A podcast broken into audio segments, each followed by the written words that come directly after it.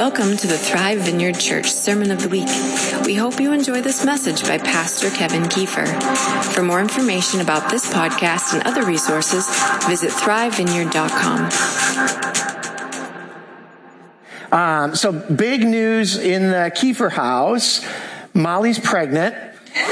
No, that's not true. She's not... She's not pregnant, no. But we did uh, we did celebrate our twenty-fifth wedding anniversary this week.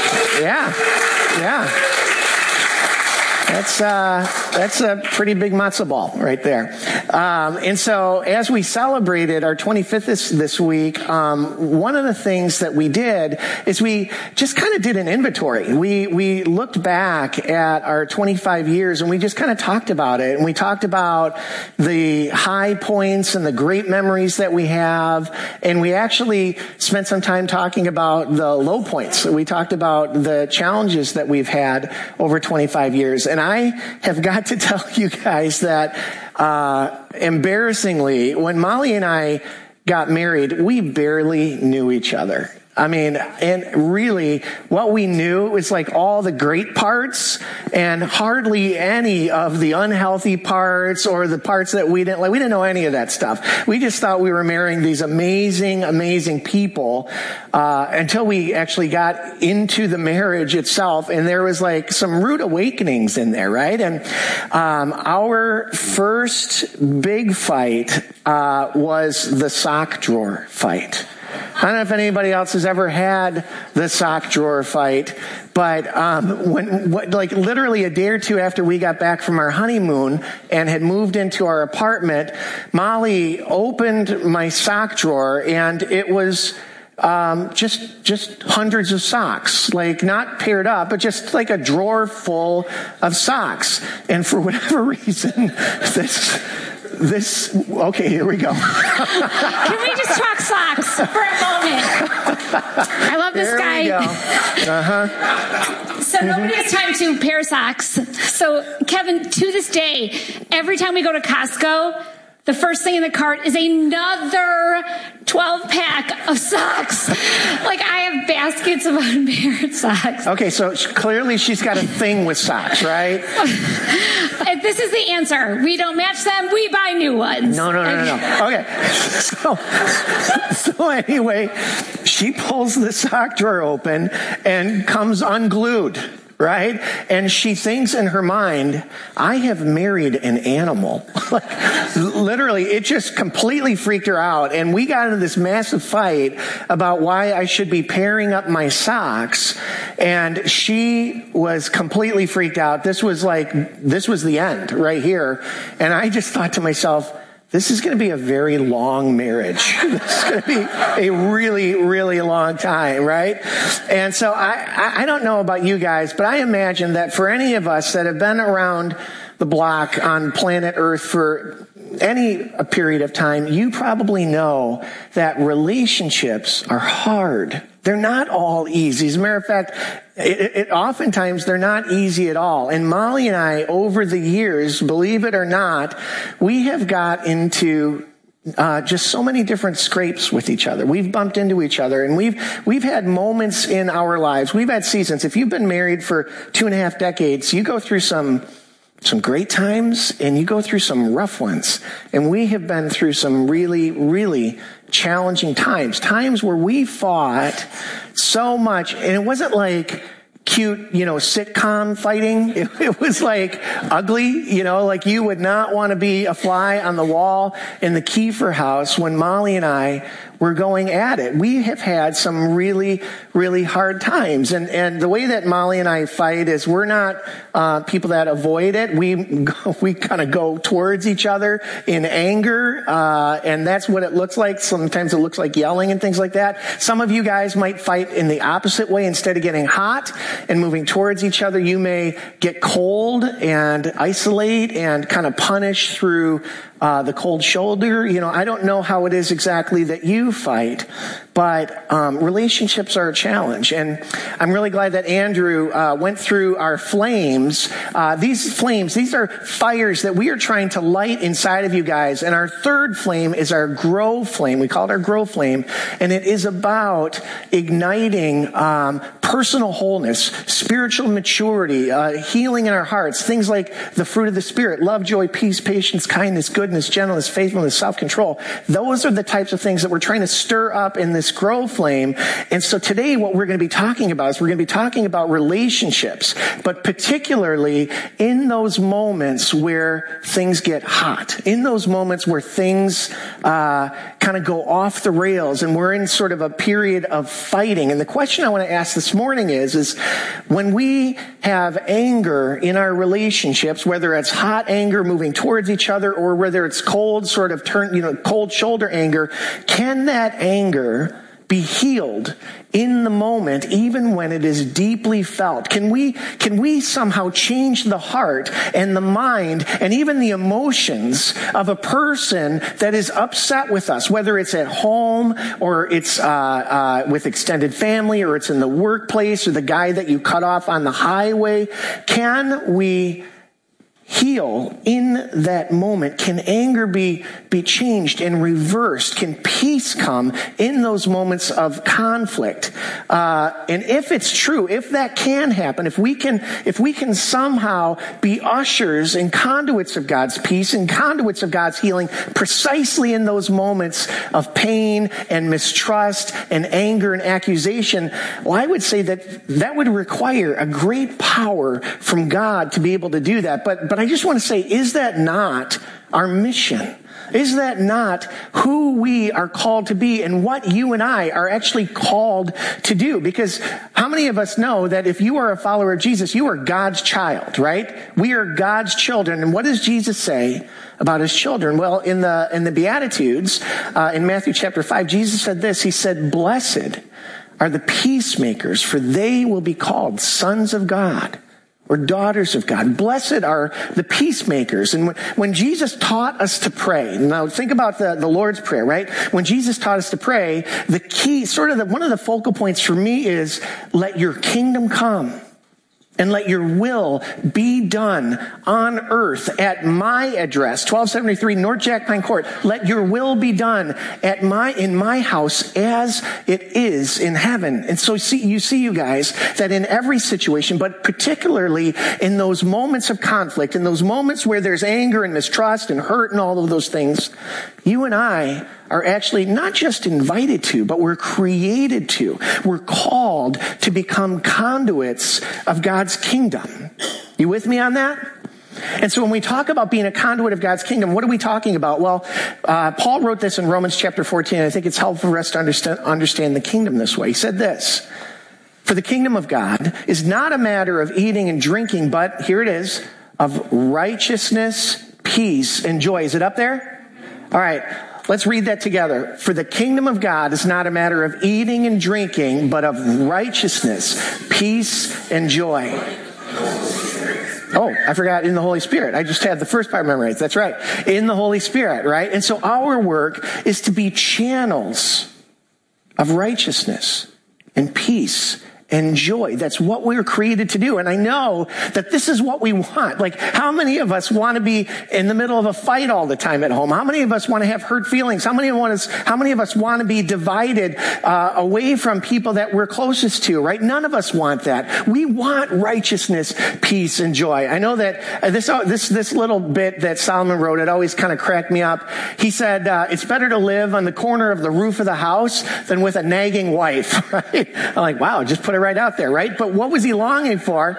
He wants peace, and we all want peace. But the problem is, is that we're really, really aware, and we've experienced that there is actually another kingdom at work. Not just, there's not just God's kingdom on earth, that there is the, the conflict. There is a cosmic battle between two kingdoms, the kingdom of light and the kingdom of darkness. And what is the enemy? What is Satan trying to do in our hearts? What is Satan trying to do in our relationships? Well, in Galatians chapter five, Paul writes this list, not just of the fruit of the Spirit, but the fruit of the kingdom of darkness, of Satan's kingdom. And here's just a few things that Satan is trying to do in our relationships. He's trying to sow seeds of hatred and discord and jealousy.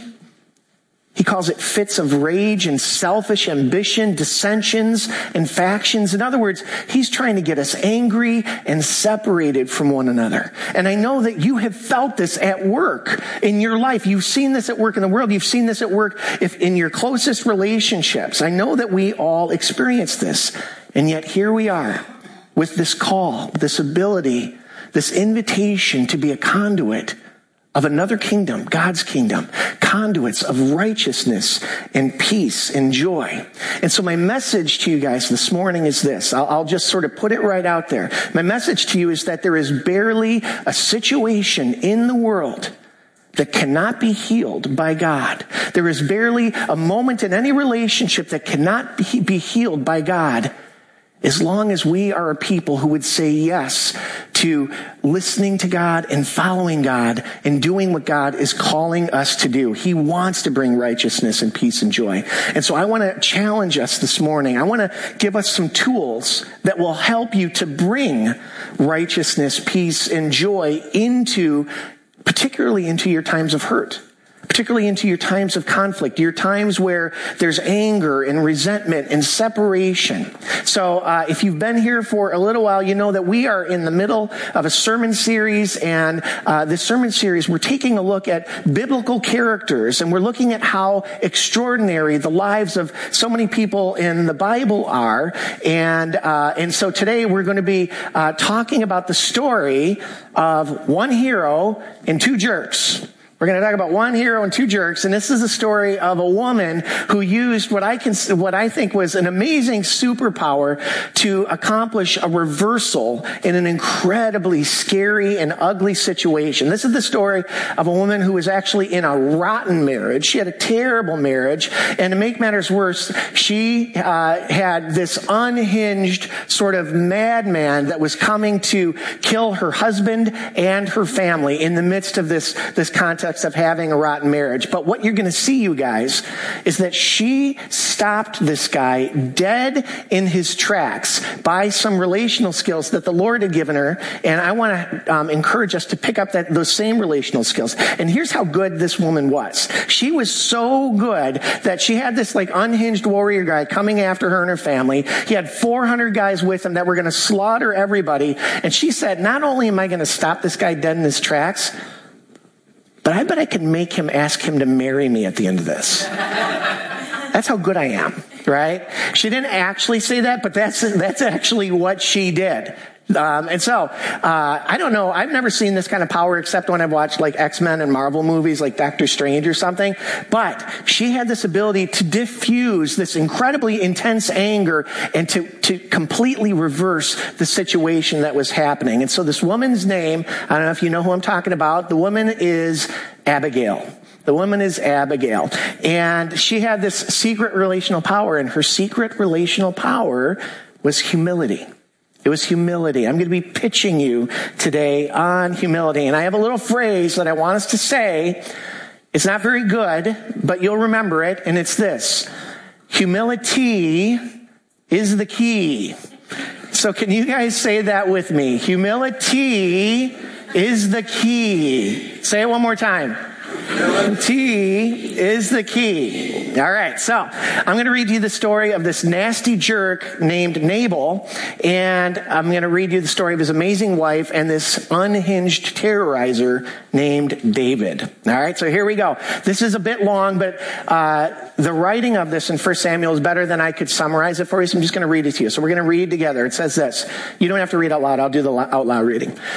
It says this: a certain mad from, uh, man from uh, Moan or Moan or whatever, uh, who had property there in Carmel. He was a, he was very wealthy. He had a thousand goats. He had three thousand sheep, uh, which he was shearing in Carmel. His name was Nabal, and his wife's name was Abigail. She was an intelligent and beautiful woman, but her husband was surly and mean in his dealings. Do you know any surly, mean people? I have not really described anybody as surly lately, but I'm going to incorporate that in my my common vernacular. So his name was Nabal, uh, and he was surly and mean in his dealings, and he was a Calebite, okay? And while David, so at this point in David's life, David was not yet, he was anointed king of Israel, but he was not yet enthroned as the king of Israel. So he was kind of kicking around the wilderness with his band of four hundred, six hundred guys, and they were just kind of doing life together. And so here's what happened. So while David was in the wilderness, he heard that Nabal was shearing sheep, and so he sent ten young men, and he said to them, "Go up to Nabal at Carmel and greet him in my name, and say to him, 'Long life to you, good health to you and to your household, and good health to all that is yours.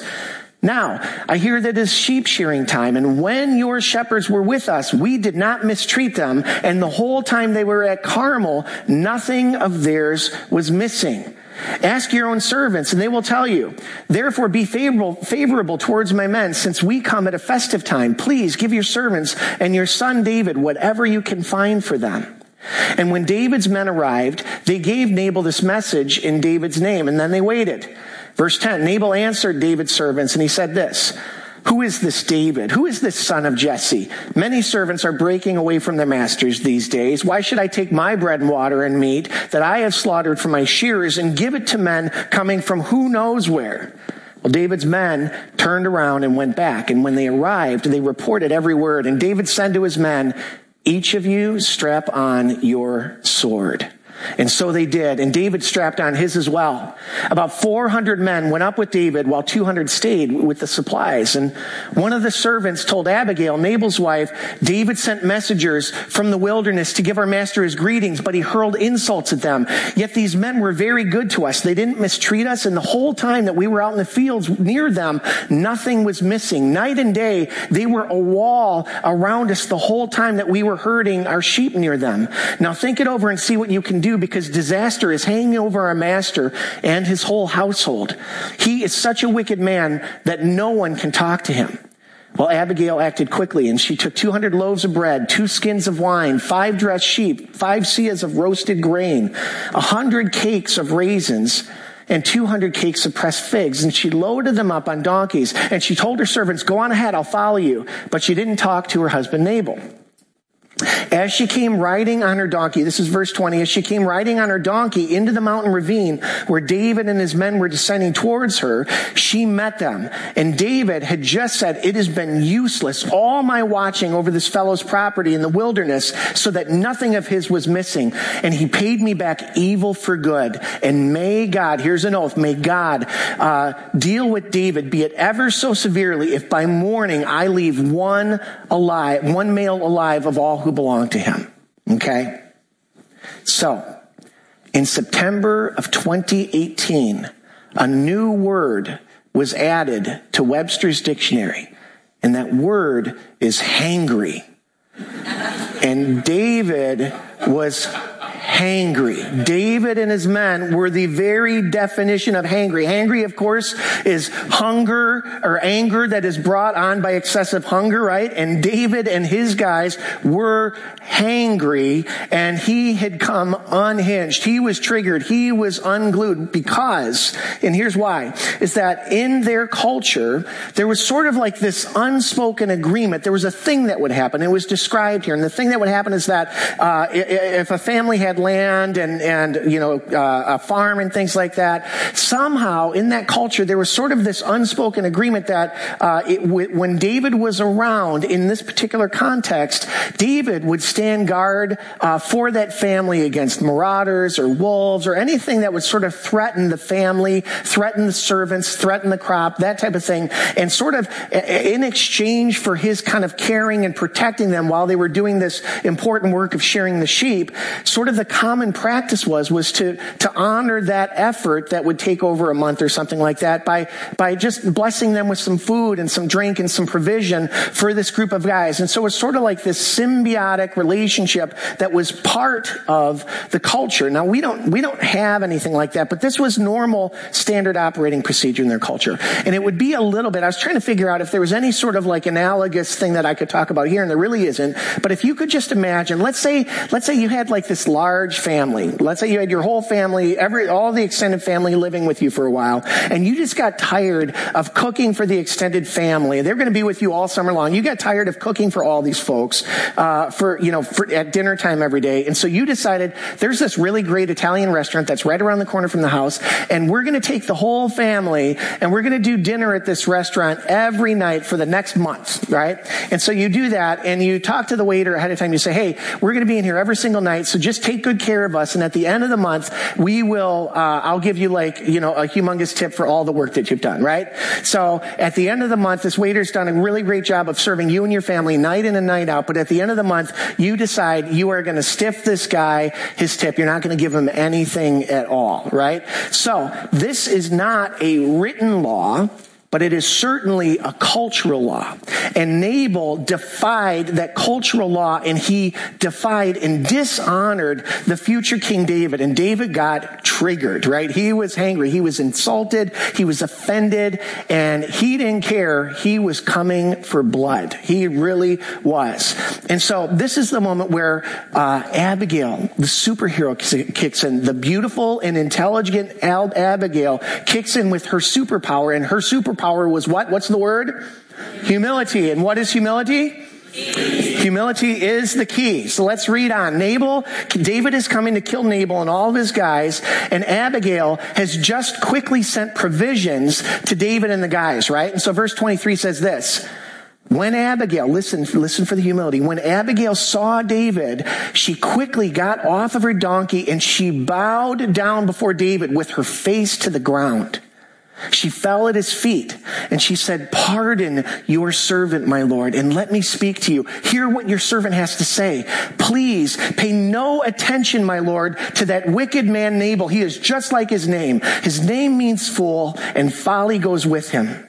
And as for me, your servant, I did not see the Lord, uh, see the men my lord sent. And now, my Lord, as surely as the Lord your God lives and as you live, since the Lord has kept you from bloodshed and from avenging yourself with your own hands, may your enemies and all who are intent on harming my Lord be like Nabal. And let this gift which your servant has brought to my Lord be given to the men who follow you." And then she says this, "Please forgive your servant's presumption. The Lord your God will certainly make a lasting dynasty for my Lord, because you fight the Lord's battles, and no wrongdoing can be found in you as long as you live."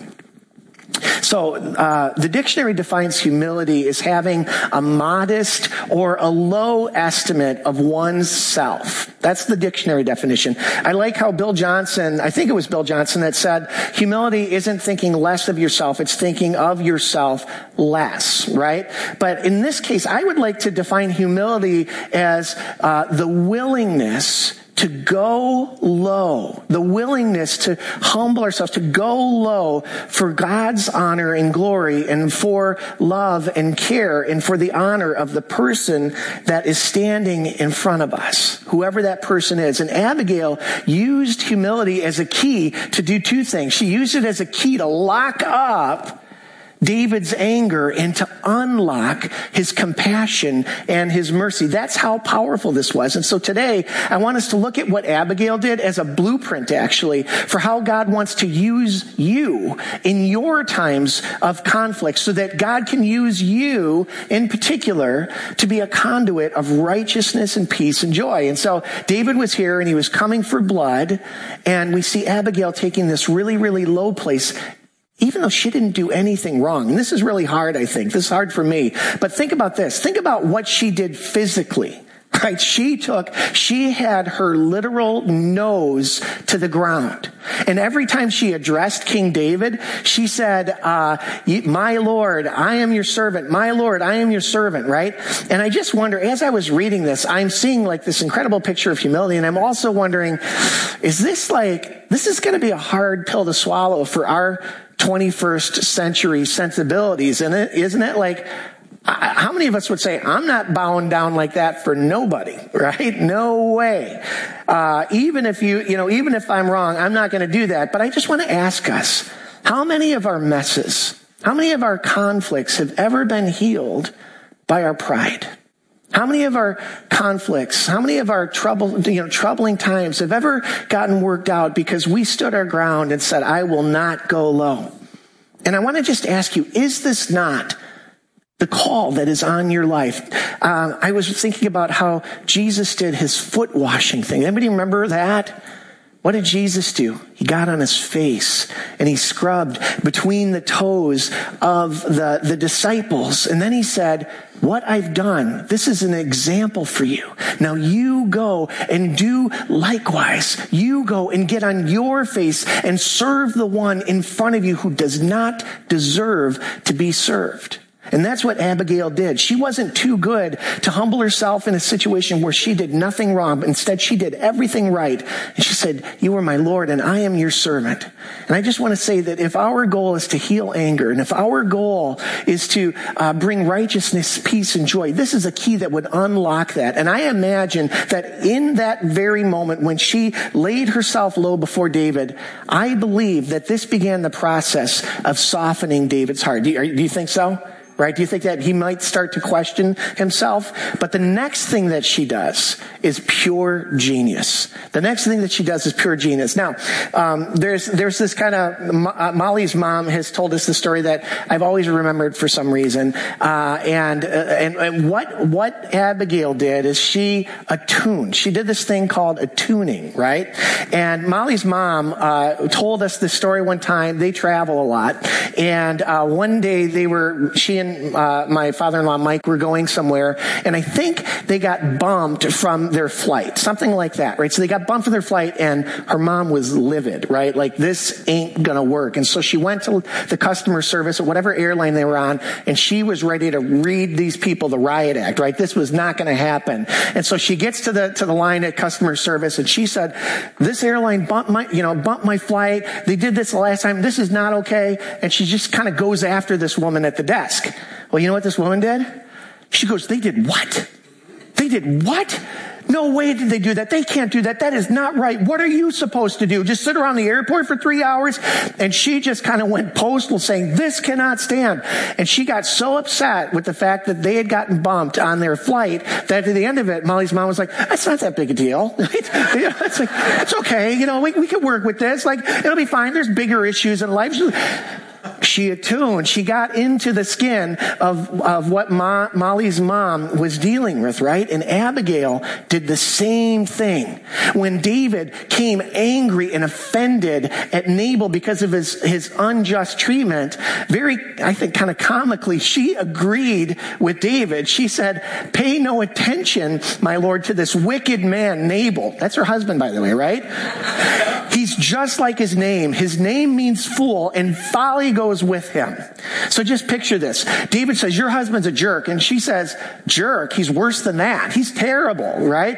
And he says, he's, you know, David said, he's the worst. And she said, you're darn right he's the worst. He's a complete idiot. And David said, he screwed us over. He's like, he's screwed many people over. He's terrible. And then David goes, yeah. And she goes, yeah. And then he kind of just loses the wind in his sails. There seems to be not much left to get angry about because she is in such complete agreement that this was an offense to him, that this was not right. And so what, what she was doing is she was doing this thing called attuning. And what attuning is, is attuning is, is getting into the skin of the person that is in front of you. It is so deeply understanding them that they actually feel deeply understood. It's, it's so deeply caring about what their experience is that they walk away from that interaction with you feeling like they really get me. They are on my side. They really understand what it is that I'm going through. That's what it means to attune. And that's what that, that woman at the counter did with Molly's mom. That's what Abigail did with David when he was frustrated. And I want to tell us, you guys, that in our conflicts with people, if we could be so brave in that moment, even that moment of accusation, as to try to step into their skin. If we could be so brave as to try to see what is happening through their perspective, I believe that God will honor that, and he will soften your heart, and he will allow you to sort of experience what is happening through their eyes. And when you can enter into that, you know what's going to happen? You're going to start to have a heart of compassion. When that happens, you're going to start to understand. You're going to start to, to have a heart, the same heart that God has for them, the same heart that Jesus has. And one thing that I try to ask myself a lot, it's just been helpful to me over, over uh, the years, is I, when I'm kind of struggling in a relationship, whether, you know, with anybody, I always ask myself, God, how do you see this person right now? How do you see this person right now? Because the way that God sees them and the way, I, the way that I see them are often very, very different. But if I can just get God's vision of this person, my heart begins to soften. And so humility is the key. And humility allowed Abigail to go low with David in honor of him. Uh, and it allowed her to attune to David's frustration. And in, and in doing so, it took the, the rage wind out of his sails. And thirdly, Um, what we see is that uh, Abigail sort of wrapped it up by speaking blessing over David, and specifically what she did. This is so powerful, guys. This is sort of a master class, by the way. None of this is easy, but it is powerful. So the third thing that she did, she spoke blessing over David, and specifically she called out his best and his truest God-given identity, and his best and his truest God-given uh, or God-called sort of behavior. Okay, so here's what she says. Verse twenty-eight, she said, "Please forgive your servant's presumption. The Lord your God will certainly make a lasting dynasty for my Lord, because you fight the Lord's battles, and no wrongdoing will be found in you as long as you live." She said, David, God is going to do something really great in your life because you have a heart of purity before the Lord, because you walk in holiness, because there's a call on you. I see that in you. David, God is all over you, and you are obedient to him. That is who you are. Now, as she is speaking these blessings over David, can you imagine that it, that it might be getting hard for David to act completely out of character for who God is? Like when she is speaking his true identity, and when she's speaking blessing, and this is who you are, and this is God's call in your life, can you see how suddenly the, the foundation of his rage and his anger and those sinful impulses are just crumbling underneath him?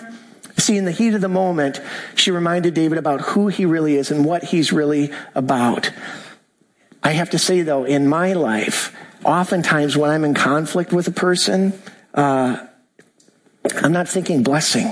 I'm thinking, this person is a jerk, right? This person is being unfair. It is hard to switch that channel. But if we are somehow able to attune, and if we are somehow able to just step back and say, God, what, who is this person in your eyes? What is, who are they really? What is their true identity? What is their true calling? If I'm able to step back and just say, this is who I know you to be. This is what God has done in your life. This is what you're called to. As we do that, I hope you can see that this could heal nearly any division, nearly any anger, nearly any argument. And I believe, you guys, that this was Abigail's checkmate move. This was her checkmate move. I can't imagine. Can you imagine that David would have gone through with it after this? I, I don't think he could. I don't think he could. Let's find out. Verse thirty-two. Here's David's response. David said to Abigail, "Praise be to the Lord, the God of Israel, who has sent you to meet me. May you be blessed for your good judgment and for keeping me from bloodshed this day and from avenging myself with my own hands. Otherwise, as surely as the Lord, the God of Israel lives, who has kept me from harming you, if you had not come quickly to meet me, not one male belonging to Nabal would have been left, been left alive by daybreak." And then David accepted from her hand what she brought to him and said, "Go home in peace. I have heard your words and granted your request."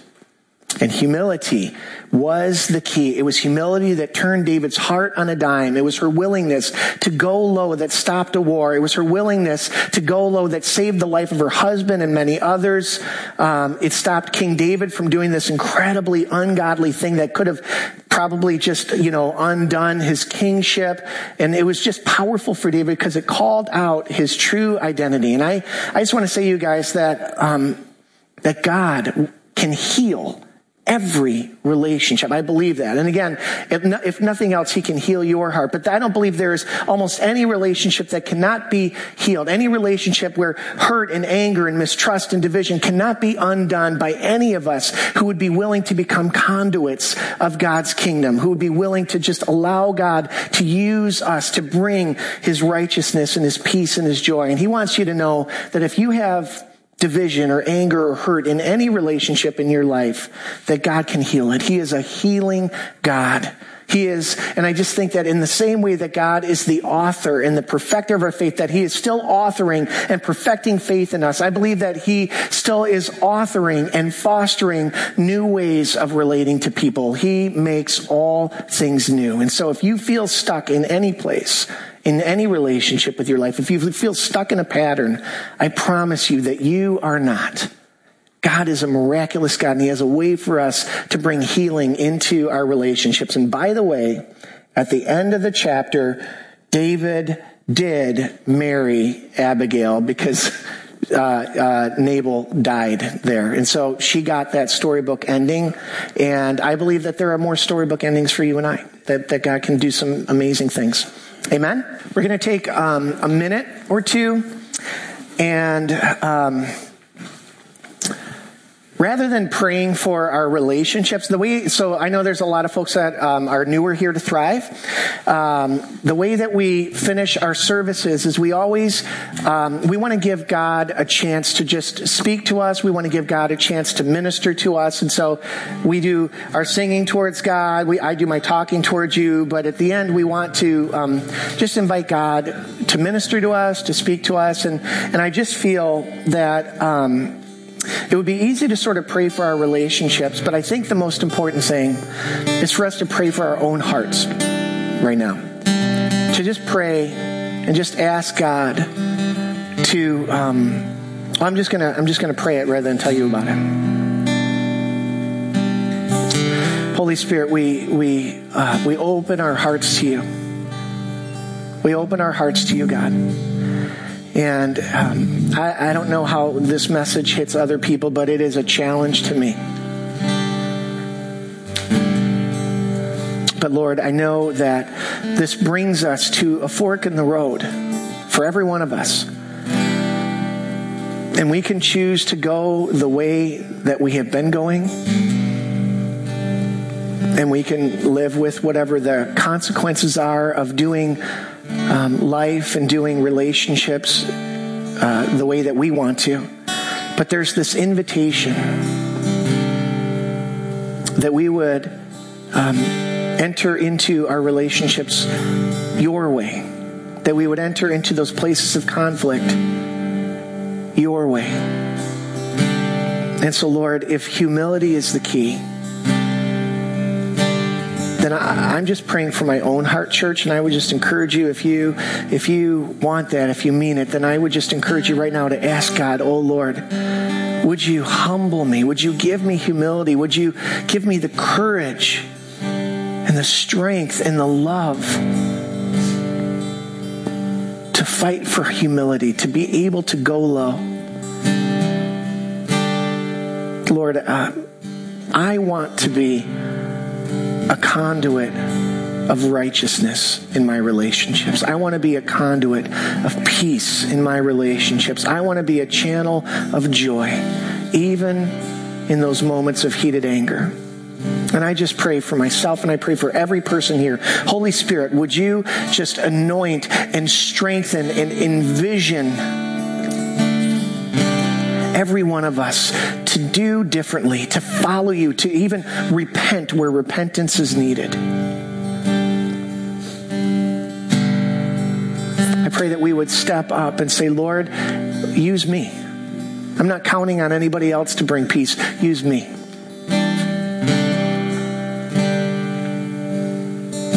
Lord, I know that there are some here who have uh, broken relationships, patterns that have been damaging and hurtful, and I do pray that you would just come and open up doors of healing, open up doors of newness of life. Just touch us, Lord. Touch us, Holy Spirit.